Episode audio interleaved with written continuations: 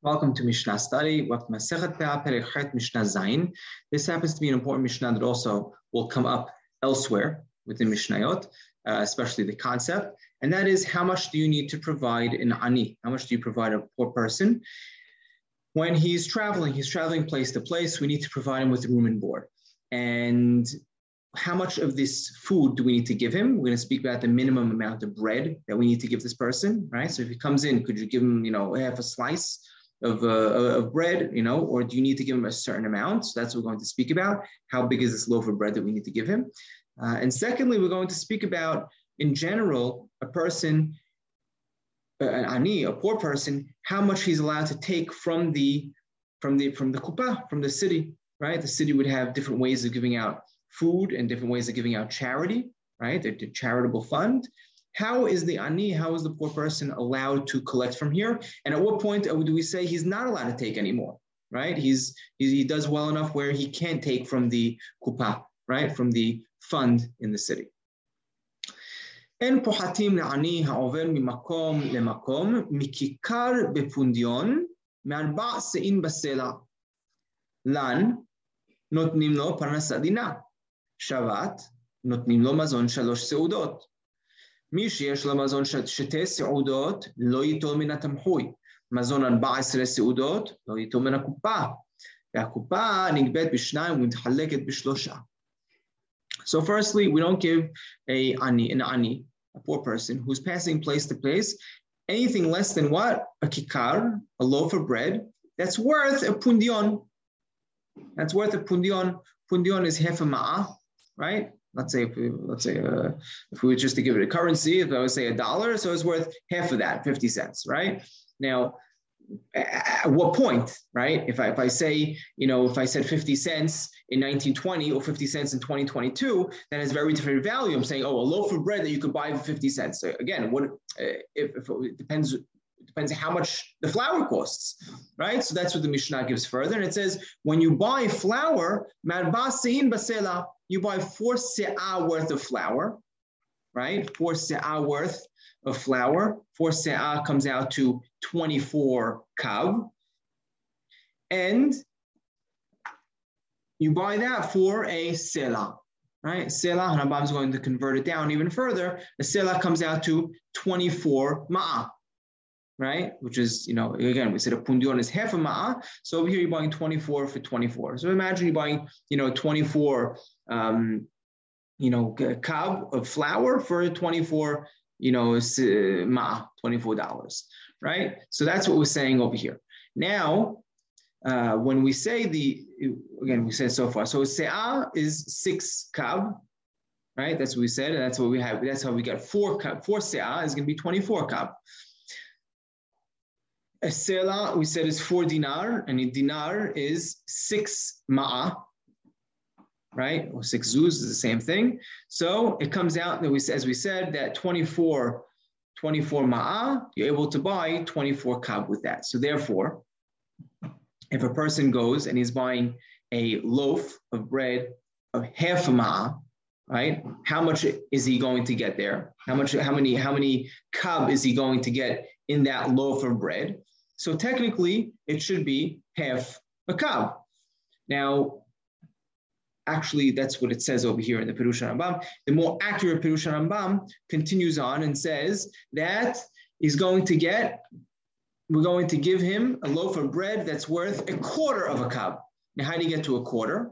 We get to a quarter because the uh, the baker himself right? The person who's baking the bread, he needs to make profit as well, right? So he's taking half for himself, right? He's working on a 50 point margin. And then he, for therefore he gets, he's taking half for himself and he gives uh, half of it, you know, to, to whoever's uh, buying the bread from him. So it ends up being that when you buy a loaf of, you know, you're buying a bread for a pundion, you're getting a quarter of a kav worth of bread. Now, how much is this quarter of a kav?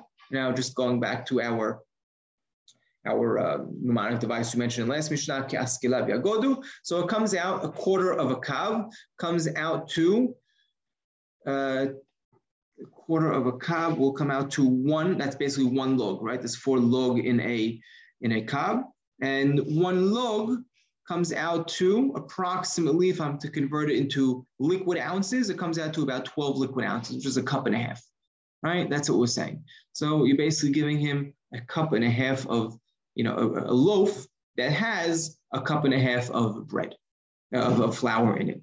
Um, just to convert it today, I was asking my wife, you know, when you when you, when you make challah, you know, how much, what does that convert to? So she says you get about approximately 18 cups of flour uh, for every bag.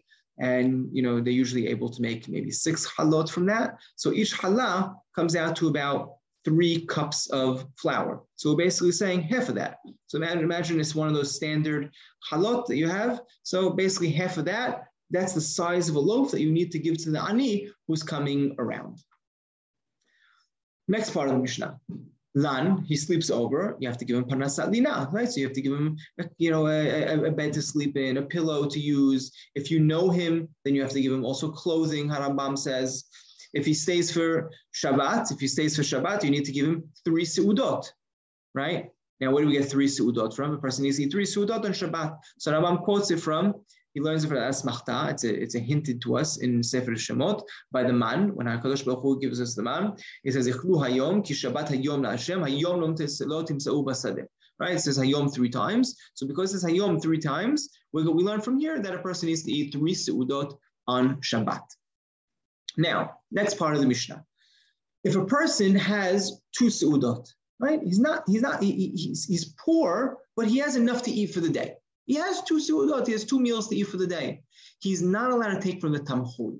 Tamhui is literally a pot. It was almost like their, I guess, like the pot in the soup kitchen that they would give out all the food to. So they would actually go house to house every evening, every day, or they would collect food, cooked food for any from everyone that was cooking in the, you know, actually cooking or baking in their house.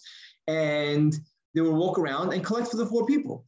Now, when they would collect, they would need three people to go ahead and collect and give, give it out because they would collect and give it out at the same time. And anytime you give out something to the community, you need to give it out with a minimum of three people because it's dinei mamonot. You're giving out, you're giving out. Uh, it's, it's monetary issues, and all monetary issues are done with three people. So therefore, because you're collecting, giving out at the same time, and you need to give out with at least three people. So over here, you have to have three people going ahead collecting door to door. That's the tamhui, right? So if a person has two seudot worth, he has a meal, you know, a breakfast and a, and a, and a dinner, or they would have two meals back then, a brunch and, a, and, an early dinner. So he's not allowed to take from the tamhui. He has enough to eat from today. He's not allowed to take from that soup kitchen.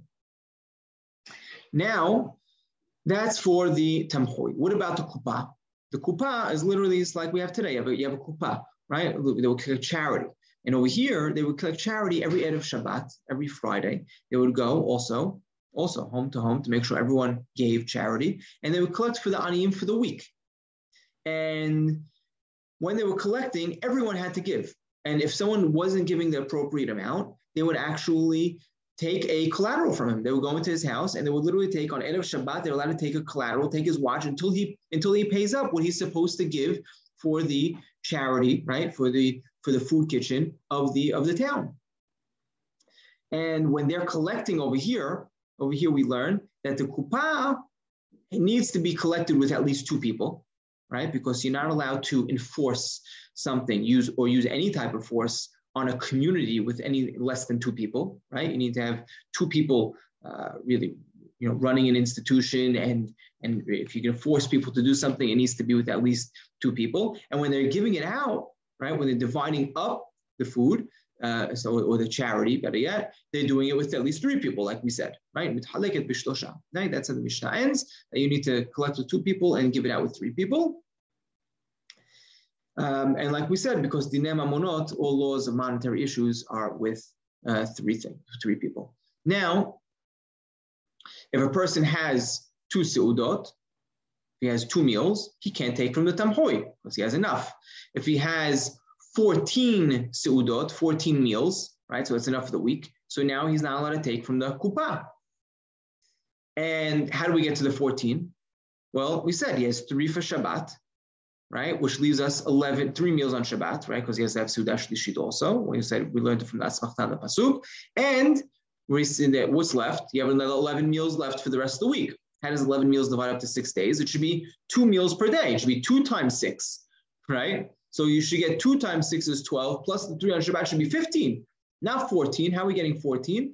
So Rambam explains that because he had Seudah Shlishit on Shabbat, right, he's not going to have a Saturday night meal, right? This Ani is not going to have a Saturday night meal. Rather, he has three seudot on Shabbat, one on Sunday, and two every other day of the week right? That really sums up our Mishnah, right? We learned some very important concepts over here.